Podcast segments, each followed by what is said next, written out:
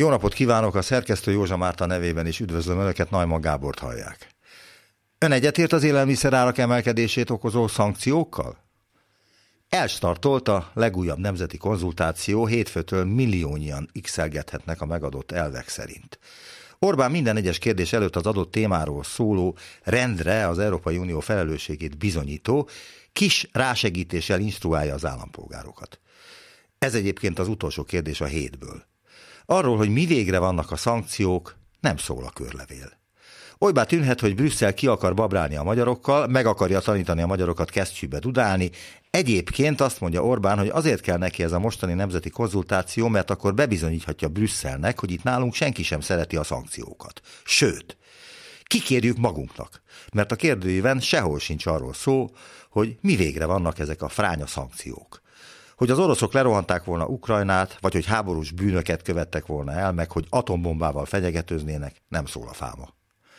Ön egyetért a turizmus korlátozásával járó szankciókkal? Szól a hatodik kérdés. Ki értene egyet ezzel Magyarországon, ha nincs mellette az, hogy Mariupolta földet tették egyenlővé az orosz turisták, vagy hogy rakétákkal lövik Lemberget és Kijevet, meg ahol érik az ukránokat, és hogy Krímbe már évekkel ezelőtt bebútoroztak.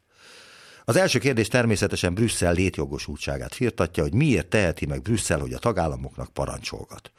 Ön egyetért a brüsszeli olajszankcióval? kérdi Orbán, de azt elfelejti hozzátenni, hogy Brüsszel őt is jelenti.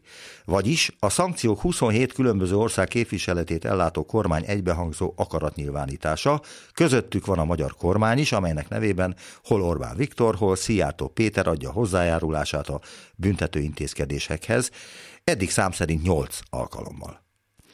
Az eurológus szerint a kérdések között három olyan is van, amelyeknek semmiféle alapjuk nincs. Ezek a következők. Ön egyetérte a gázszállításokra vonatkozó szankcióval. Ön egyetérte a nukleáris fűtőelemekre vonatkozó szankcióval. Ön egyetért azzal, hogy a paksi beruházásra is terjedjenek ki a szankciós intézkedések.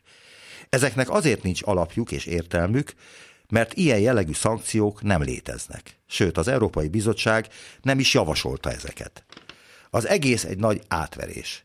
Lényegében semmi sem múlik rajta, csak annyi, hogy bedőlnek-e a magyarok Orbán legújabb trükkének, vagy sem.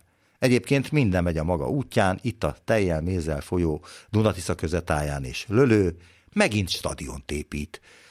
Az új 4000 fő befogadására alkalmaz Zalaegerszegi sport és rendezvénycsarnokra kiírt közbeszerzési eljárást nettó 42 milliárd 787 millió forintos ajánlattal vitte el a nyertes Záév ZRT. Mészáros Lőrinc érdekeltsége. A kabinet 2019-ben döntött a beruházásról, és nem került be azon 284 tétel közé, melyek kivitelezését két évre felfüggesztették.